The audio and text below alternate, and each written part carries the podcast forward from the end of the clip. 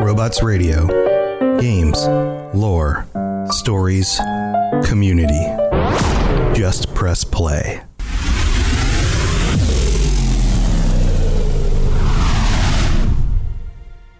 Welcome to the Fallout Lorecast, the podcast that explores the boundaries of our knowledge about the world of Fallout. Imagine being in 1997, back when the original Fallout game released, and putting that CD, it was a, a CD, a compact disc, into your computer. Yeah, that was a thing. We had a compact disc players in computers at the time. Um, and spinning that up, installing it, and booting up the game and at the beginning of the game, you find a song playing, maybe by the Ink Spots. There's something about being in 1997 and the the feeling of coming to the end of a century. If you lived through this time, you know what I'm talking about. Feeling like technology was about to take us somewhere new and important. We weren't jaded yet by the internet, and everything was moving to digital. From the music perspective, and I was a musician at the time, I was 18 years old, 1997. I'd been playing in a band, actually, a number of different bands. Um, I'd learned how to play guitar. I'd looked into trying to understand recording a little bit and how that works. And even music studios by the end of the 90s were all shifting to all digital. Everything was moving to a digital focus. And yet, you put this disc, this digital compact disc, in your computer and you boot up this brand new video game and you get a song from 1940 the technological distance between the world of the 1940s and the world of the 1990s, the end of the century, is massive. You have in 1940 the beginnings of well almost the beginnings it depends on where you were in the world at the time but the beginnings of world war ii and the massive technological leap that that was about to create atomic bombs actually using computers. Computers existed at the time, but using computers for things, calculations, and things that would help the war effort. The idea that you could get in a plane and travel across the world was still relatively new. And yet, by the 1990s, things were very different. And every other game that you launched at the time, in the late 90s, probably had some sort of doom inspired soundtrack. Heavy guitars, synths, electronic drums. Electronic music was on the rise. But instead, you boot up this game and you get the Ink Spots singing Maybe. And what I love about the Ink Spots, go back and listen to the song. You can look up all of these songs online. I can't stick them in the podcast because of copyright reasons but uh, I'd love to. But the the vocalist for the Ink Spots even sings in a way that sounds antiquated. The tone of his voice is just different than what we would popularly conceive of as good for a vocalist to use today because people just don't sing like that anymore. That's how different the world was back then. Even his pronunciation of words is distinctly different. So what am I getting at? I'm getting at something here with this, and and this is where we're going with this episode. We are talking about the music of Fallout, but more so than just a summary of some of the songs or the soundtracks and those kinds of things, which we can get into on some other episodes in the future. There's plenty to talk about there.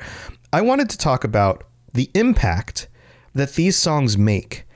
And we're going to go over some of the details in some of the songs. We'll get into some of that. But to begin, I want you thinking about how this was a very novel thing to do in the late 90s to stick this music in the beginning of a PC game. And there's a few other things I want you to think about here as well.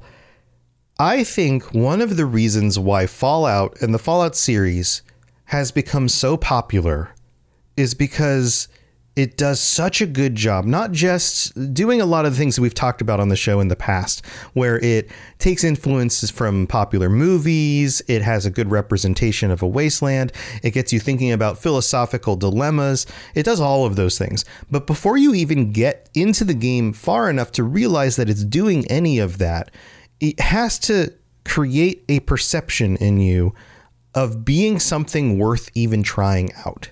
It has to stand out from the crowd. And this effect of creating a post apocalyptic world and then showcasing within that post apocalyptic world this juxtaposition of this old music is powerful. And it's powerful for a number of reasons.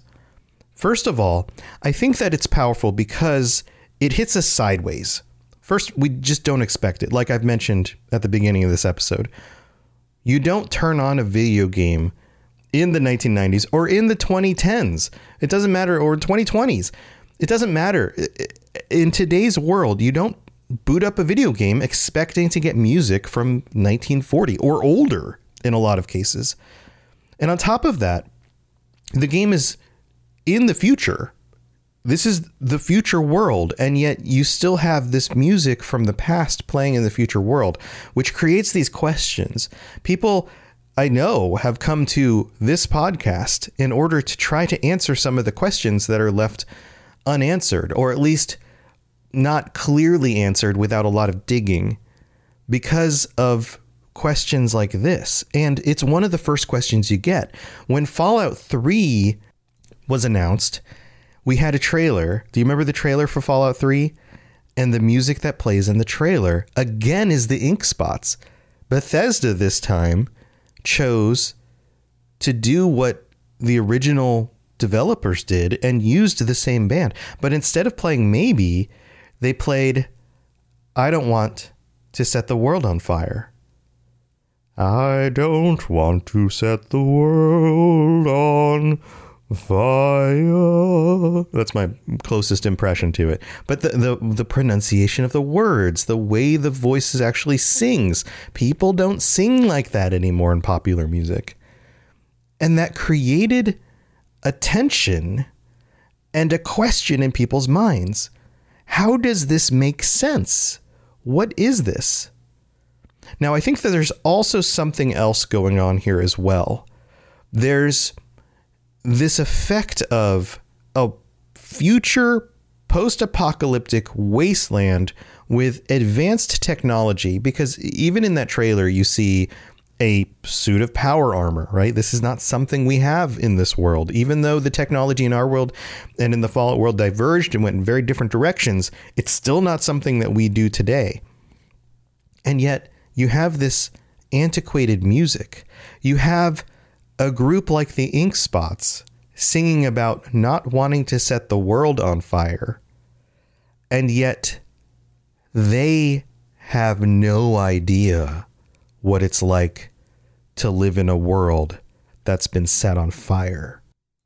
There's this anachronistic quality to it like I was talking about before, but then there's also this this deep-seated irony that the topics that these old artists are singing about and the analogies that they're using when transported into a world that's actually suffered through nuclear apocalypse is it's almost it's quaint to think back on a time where people were singing songs about not wanting to set the world on fire or dropping nuclear bombs or whatever, right?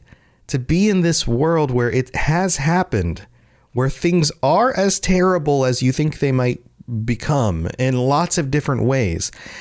It creates a lens with which we can view these old songs and see them as being ironic or strangely dark or misplaced in a very strange kind of way.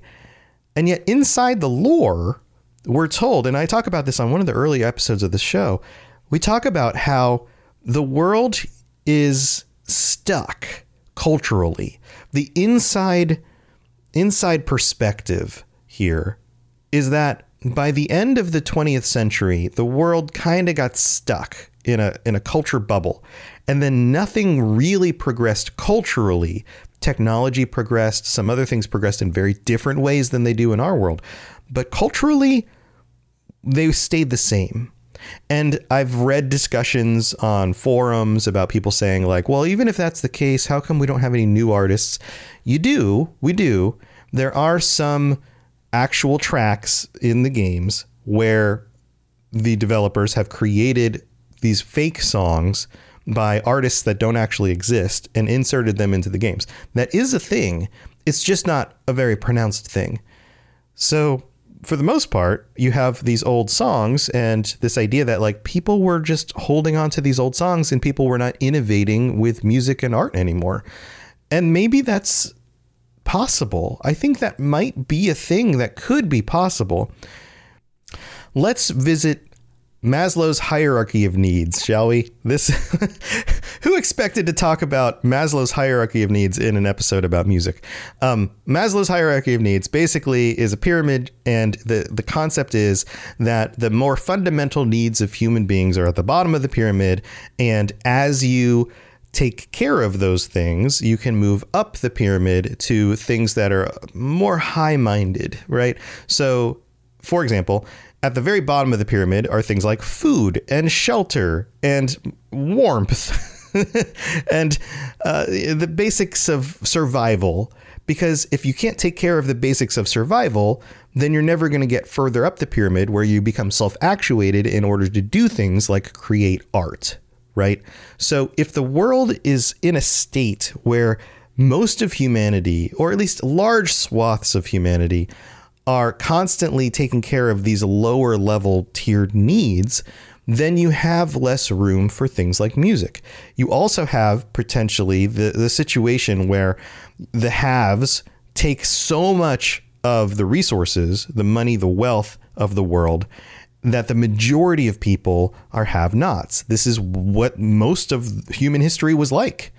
You would have the aristocracy class. You go back hundreds and hundreds of years in most locations across the world, and you would have the rulers, and then you would have everyone else. And this idea of a middle class, this group in the middle that can do things like make a living by creating art, didn't exist until sometime in the last millennia in many different parts of the world. And in some places, it still doesn't exist. So, in a world like the 2000s of Fallout, if things were terrible enough, those two reasons might explain why there isn't any advancement on the music front, or at least not much advancement in art and music. Oh, but I hear you. I hear you. There is a capitalist reason for creating things as well. But the capitalist reason for creating music is not necessarily to progress it as an art form, it's to create something that will make money. And you could also argue that the businesses that were creating things like TV shows and movies that people were still going to through the next, you know, 70 years before the, the bombs dropped weren't doing so in order to move forward art as a platform. They were just recycling things in a way that people would still go use it. Or maybe it was too expensive to do that. And so it was cheaper to just keep using the songs that people already knew and already loved. All of that is speculation. None of that is actually described in the lore, so I can't say that it definitely happened that way. But we do know that things kind of stagnated, so that part we do know. Now let's move, let's zoom out from the lore, from the meta. Let's get to a meta perspective and and look at it. Why is this music? Why is culture stagnated in the Fallout games? Because it creates a really cool situation that you can use in a game to do the things that I was discussing before. I think that's the real reason we can try to justify these things from a internal kind of perspective on stuff and that's great that's all well and good and i think maybe we'll get even more clarity into that in the future which would be really cool but i think that if we don't discuss the impact of these songs and the way that they affect our enjoyment of the game and, and uh, even curiosity about it before we even got into it, then I think we're actually missing something here. There's something to be said about that stuff, and I think it's really cool. So let me know what you think about that. I'd love to hear your thoughts. Also, I've got to take a quick break here in the middle. Got to thank our patrons. But when we get back, I'm going to highlight some very specific songs and go over some details that I think you guys might find interesting. So don't go anywhere. All right, so everybody knows how VPN services and ExpressVPN can protect your privacy and security online, right? But did you know that there are some secret hidden benefits to using ExpressVPN, like unlocking movies and shows that are only available in other countries? So, if you're like me, you probably enjoy watching shows on Netflix, for example. Well, with ExpressVPN, you can unlock the UK version of The Office or Parasite from South Korean Netflix. Over a hundred different countries. All you have to do is change your location and refresh Netflix or whatever Hulu, BBC iPlayer, YouTube, you name it. In fact, when I set it up for myself, I was surprised at how easy it was. It just installs and then loads up and works. And it works on more than just PCs, phones, media consoles, smart TVs, and so much more. So if you want to access hundreds of new shows, use my link right now, expressvpn.com slash Fallout lore, and you can get an extra three months of ExpressVPN for free. That's expressvpn.com slash Fallout lore. expressvpn.com slash Fallout lore to learn more.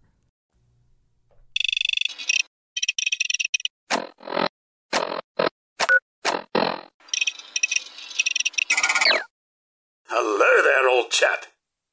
Good to see another of General Atomic's finest, still eager to serve. All right, here we are in the middle of the show. And before I get into the patrons and the reviews, I just wanted to point out that we've got a big giveaway. You probably heard it at the beginning of the show during the little plugged in little thing that I that I do. But we've got we're giving away Fallout stuff. Bethesda has been awesome. They've reached out to a bunch of different creators, including myself, and they've given us things to celebrate with the community by giving out for free. So I have some lithographs I always say graphs instead of graphs. Lithographs, 25th anniversary Fallout lithographs to give away, and two $100 gift cards to the Bethesda store to go buy whatever you want. And I am excited. I've already given away one of the five lithographs, but I've got a bunch of other stuff still. And if you want to get your hands on one of these. You don't have to spend any money. You don't have to share anything or subscribe to anything. All you have to do is come by my live streams when I'm playing games or doing other stuff other than podcasts. So that's twitch.tv slash robotsradio. It's where I hang out, usually on Mondays, Wednesdays, and Fridays in the afternoons here in the US for about two to three hours, usually starting around 2 or 3 p.m. Eastern. So by the end of your workday for most people, the second half of your workday for most people, I will be streaming. Come hang out with me. Put me up on a second monitor or on your phone while you're doing some other stuff and hang out because if you are in the room when the spirit hits me to just give something away, then I will pick a random person who's in the room and give you something awesome. It's from Bethesda as a way to celebrate, and it's from me just to say thanks for being here and being part of the community. And while you're there, I think you might enjoy hanging out with all of us because there's a lot of awesome people who come by the live streams and hang out. So come by, join us. I'd love to get to know you. All right, let's go on with our patrons, who I also love to get to know. We have 57 patrons currently, and we have some new ones to shout out. We have uh, who s- uh, signed up just this last week, and uh, I don't remember if I uh, called out Kenneth F. But if I if I didn't, Kenneth F. Welcome aboard, MK. Welcome aboard, and Kylie. Welcome aboard. Thank you for your support. I really do appreciate it. And to all 57 of you, thank you so very much. And to our Sentry bot, Dylan R., who gets a shout out every week because you're our tier five supporter. Thank you so much. You guys are the best. I couldn't do it without you guys. And we have some new reviews to read out. We've got, oh man, we've got four, but these are going to go relatively quickly. Uh, first of all, we have, and this is going to make me sound like the most Caucasian man on the planet, Jonah Dahomey, who writes, From me, five stars, simply the best. Tom has a very soothing voice. Thank you very much. I appreciate you taking the time to leave that review, and now I sound like uh, a total doof. All right. Then we have Walker of Skies from the US. Both of these were from the US. Yiggity you.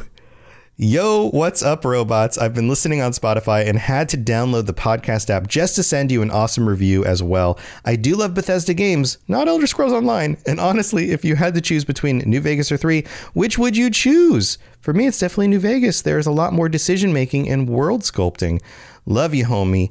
I swear that you witness wasn't well, you witness wasn't necrophilia. I don't I don't know what I saw. I, I'm I'm now very very confused.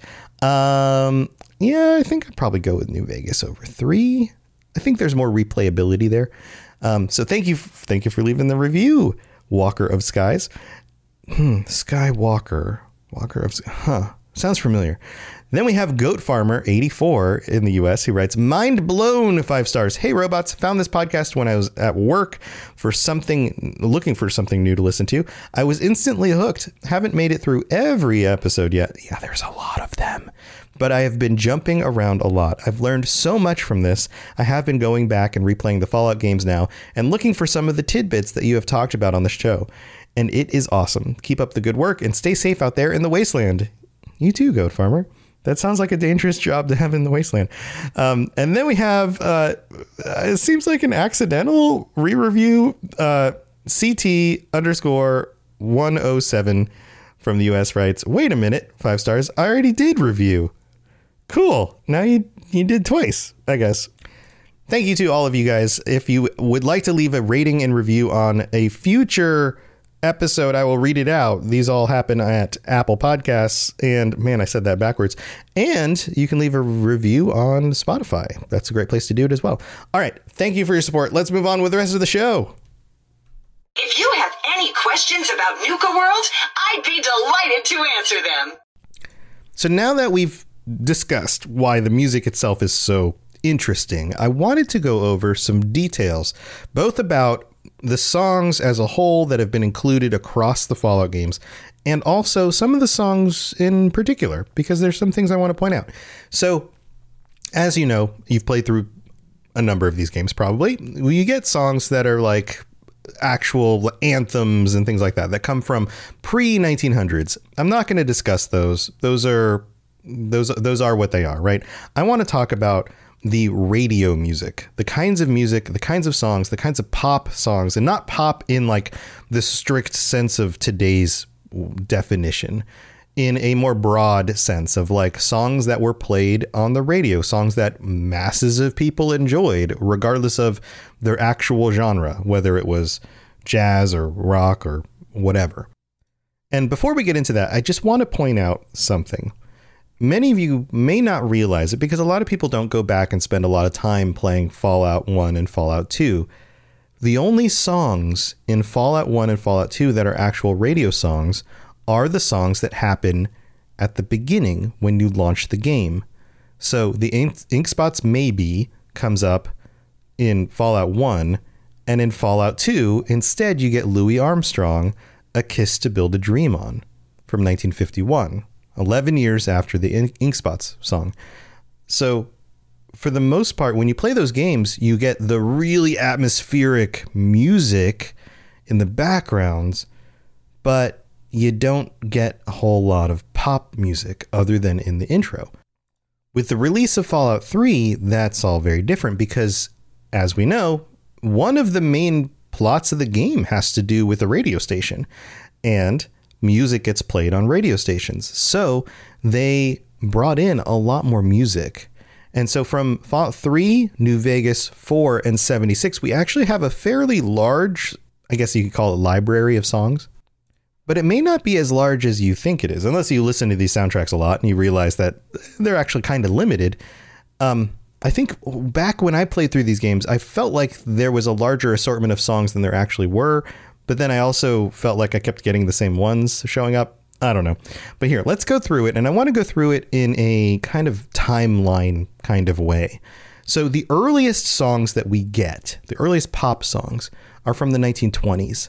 The earliest recording is in Fallout 76, Nobody's Fault But Mine by Blind Willie Johnson. This was recorded in 1927. Let's go back to the 1920s. What do we know about the 1920s? Well, I think most people would think of like flappers and those kinds of things. Eh, by 27, that wasn't as much of a thing as far as I'm aware. But the 1920s were a interesting time. This is right before the Great Depression. America's doing pretty well. We made it through World War One, but things are about to go south with the Great Depression. The second oldest song is Ain't Misbehavin' by Fats Waller. Fats Waller is an awesome dude.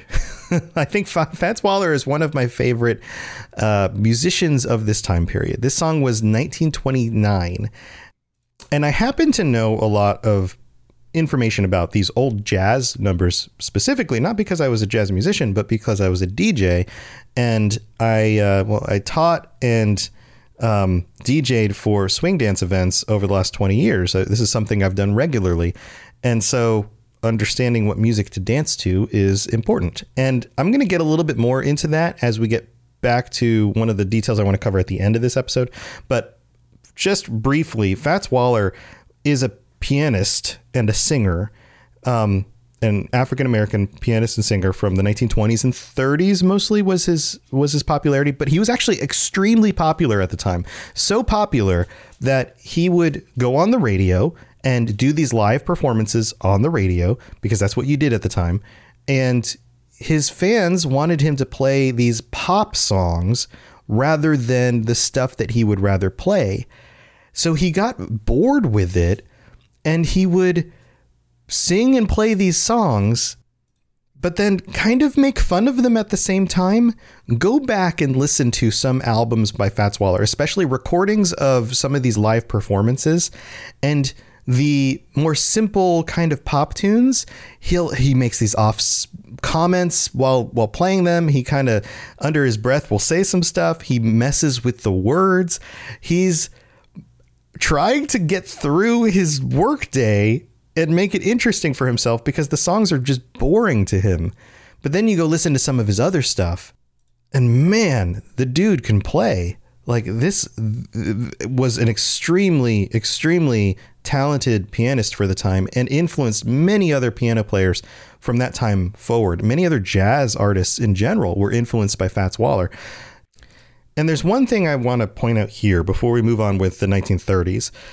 When you go back and listen to these old songs, try to imagine in your mind not the black and white imagery, not the old looking haircuts and suits and ties and things that make it feel like these people are your grandparents or your great grandparents playing music at like 80, 90 years old, right?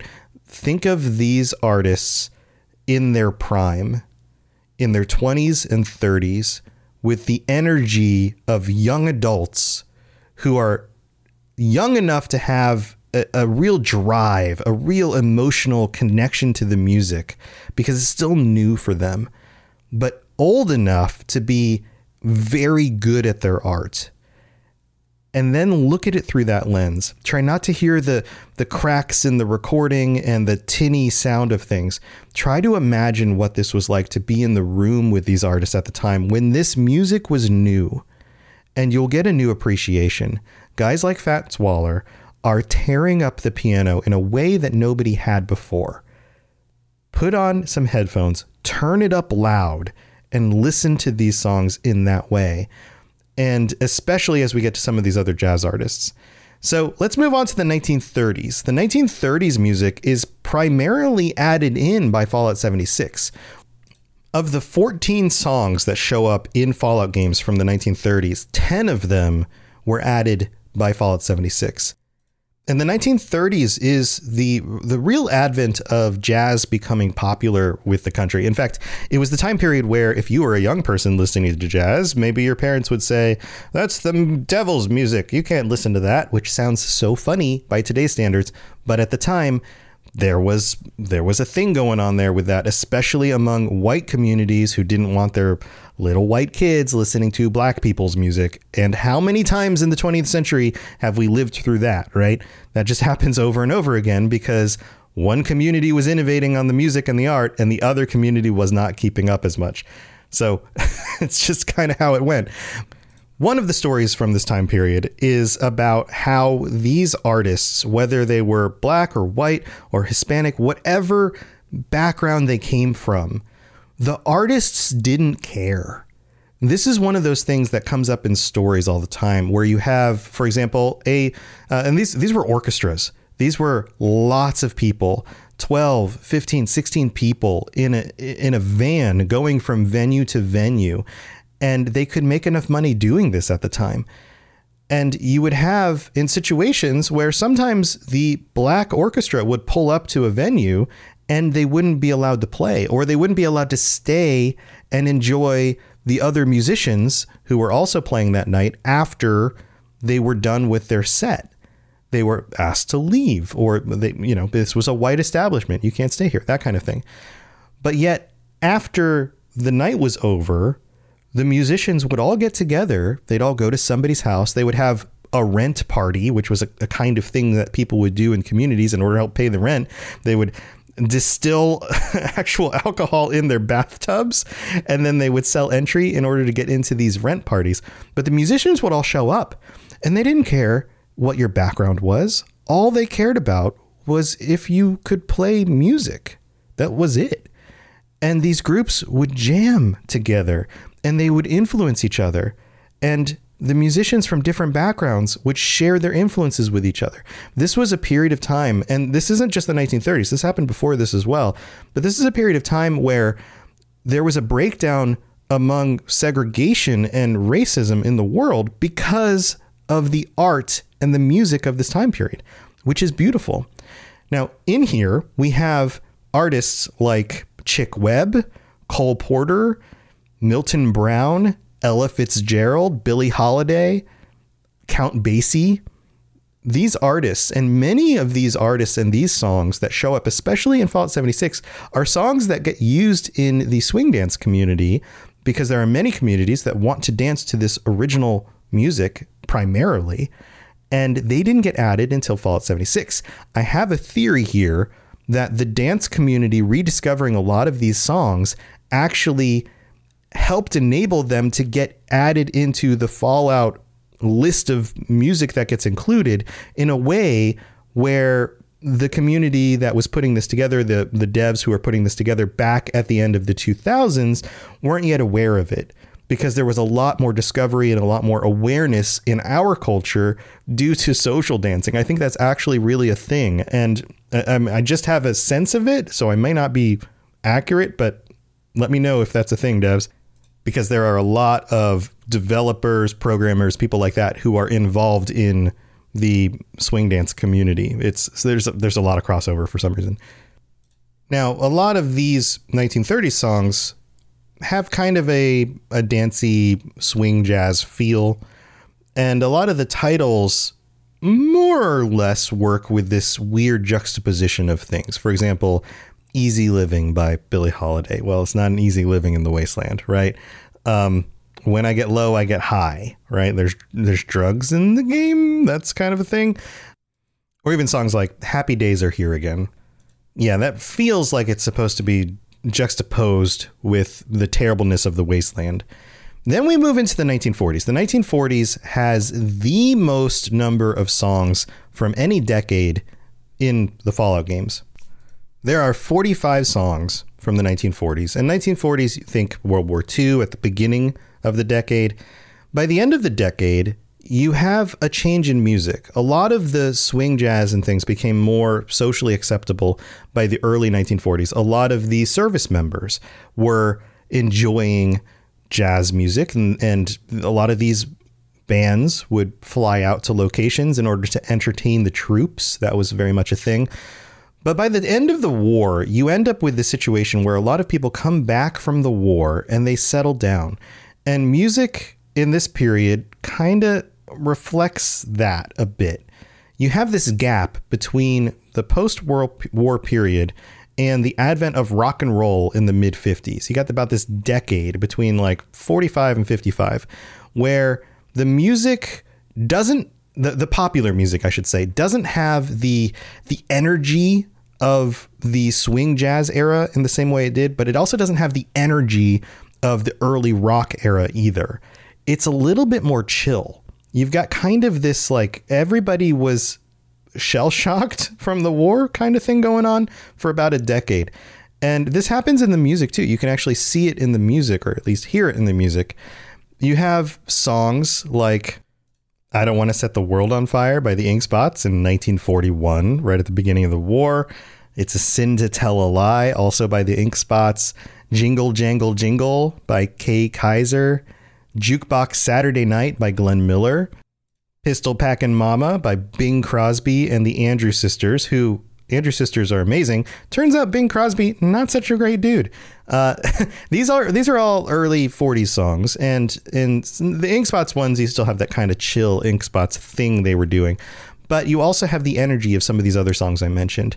By the late 40s, you have kind of a shift in stuff. Easy Living by Billie Holiday, songs that make you want to believe that everything's good, like Accentuate the Positive, also by Bing Crosby and the Andrews Sisters two years later in 1944. And then a variety of other stuff like uh, A Wonderful Guy by Tex Beneke from Fallout 3 and Fallout 4, or Butcher Pete from Roy Brown. These are all in the late, late 40s. And then we move into the 1950s, the advent of rock and roll. You get some of these songs that aren't quite jazz, but aren't quite rock. They're kind of in between in the early 50s. But then you, you move on to more of the 19 late 1950s early rock kind of thing. So there's 31 songs from the 1950s.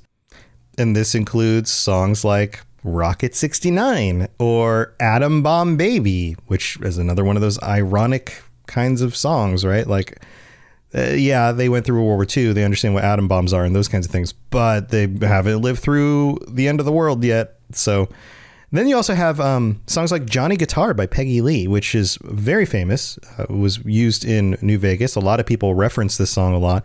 Not one of my favorites personally, but seems seems to come up a lot, right? Then we have the 1960s. 1960s is a very different time from these other periods. All of a sudden, the world starts to look a little bit more postmodern. In a lot of circles, you would consider the modern period to be a certain period of time. It doesn't mean like current, it means a very specific time period. And by the 1960s, we have kind of this look back on the modern period and a reaction to it from an artistic perspective. So things are different here. I also I'm pretty sure that most people, if you were to say what time periods show up in Fallout games for music, most people will say 1920s through 1960s. And for the most part, they're right, but there are other songs that fall outside of that. So, in the actual list of songs, we only have 13 songs from the 1960s, and this includes the inclusion of Wouldn't It Be Nice by the Beach Boys, which feels very modern.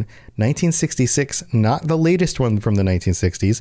The latest one from the 1960s was actually from New Vegas, Jazz Blues by Gerhard Trade. Tread? Trede?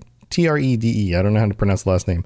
You also have the inclusion here with New Vegas of some songs that feel more country western because that was a thing that was growing in popularity by the 1960s. Now, that doesn't mean that that's where things end. By the 1970s, we actually have two songs as well.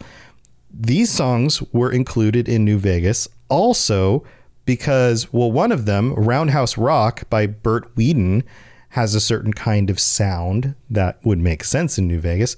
But we also have It's a Sin to Tell a Lie by the Ink Spots in 1978, who were still recording music by the 1970s. Kinda crazy, right? Then that's still not where it ends. By the 1980s, we have the song Heartaches by the Number by Guy Mitchell in 1980. Also shows up in Fallout New Vegas. Fallout New Vegas is breaking the mold here, but still not it. Check this out.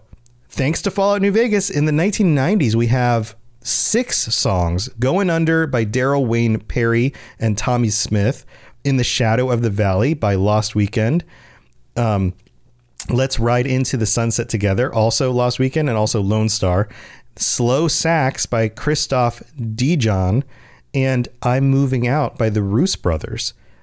Again, number of these are kind of a country western setting, so it makes sense that they were included, but they weren't in actually recorded until the 1990s, even though they have that sound. Oh, but there's more. There are songs from the 2000s that show up as well. A number of these are from New Vegas, but some of them are from other groups as well. And in some cases, because they are older artists that just happened to do a recording in a more recent time period. Or the music feels like it's from an earlier time period, even though it was recorded in a later t- time period. So that's seven songs in the 2000s that still show up as like original works, like copywritten music that shows up in the games. So the actual spectrum here is much broader than you would think, but the style is still limited to the kinds of early jazz, swing jazz, early rock and roll, like the, the pop music from that like 20s to 60s era. So there are a few songs that are actually written for the game. And in Fallout 4, there are two artists, Magnolia and Red Eye, who have a number of songs. Magnolia is credited with Baby It's Just You, Good Neighbor, I'm the One You're Looking For, Man Enough, and Train Train. And Red Eye in Fallout 4 does One Last Score, Baby Quit Raiding My Heart, Gimme What You Got, The Legend of Atlas Part 1, The Legend of Atlas Part 2, The Legend of Red Eye, and The Legend of Red Eye's Name. Do those sound familiar? So let's dig into this some more. Magnolia, the artist in the game, are songs that are unlocked on the Diamond City radio and can be heard live after visiting Magnolia in the third rail bar.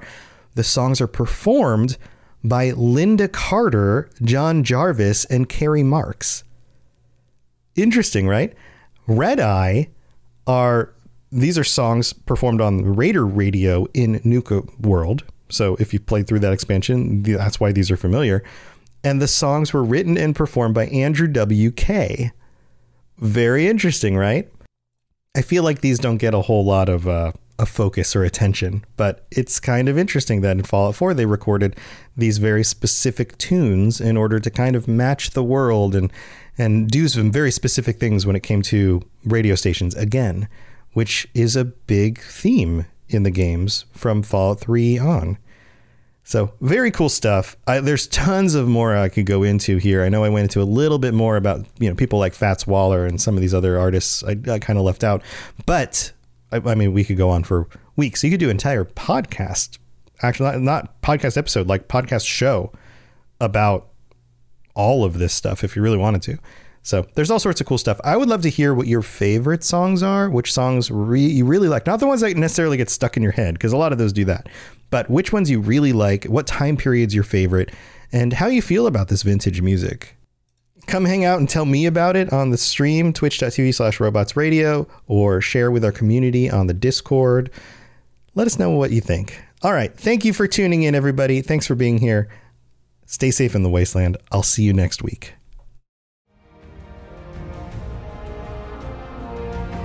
To plug into everything else we're doing, check out robotsradio.net.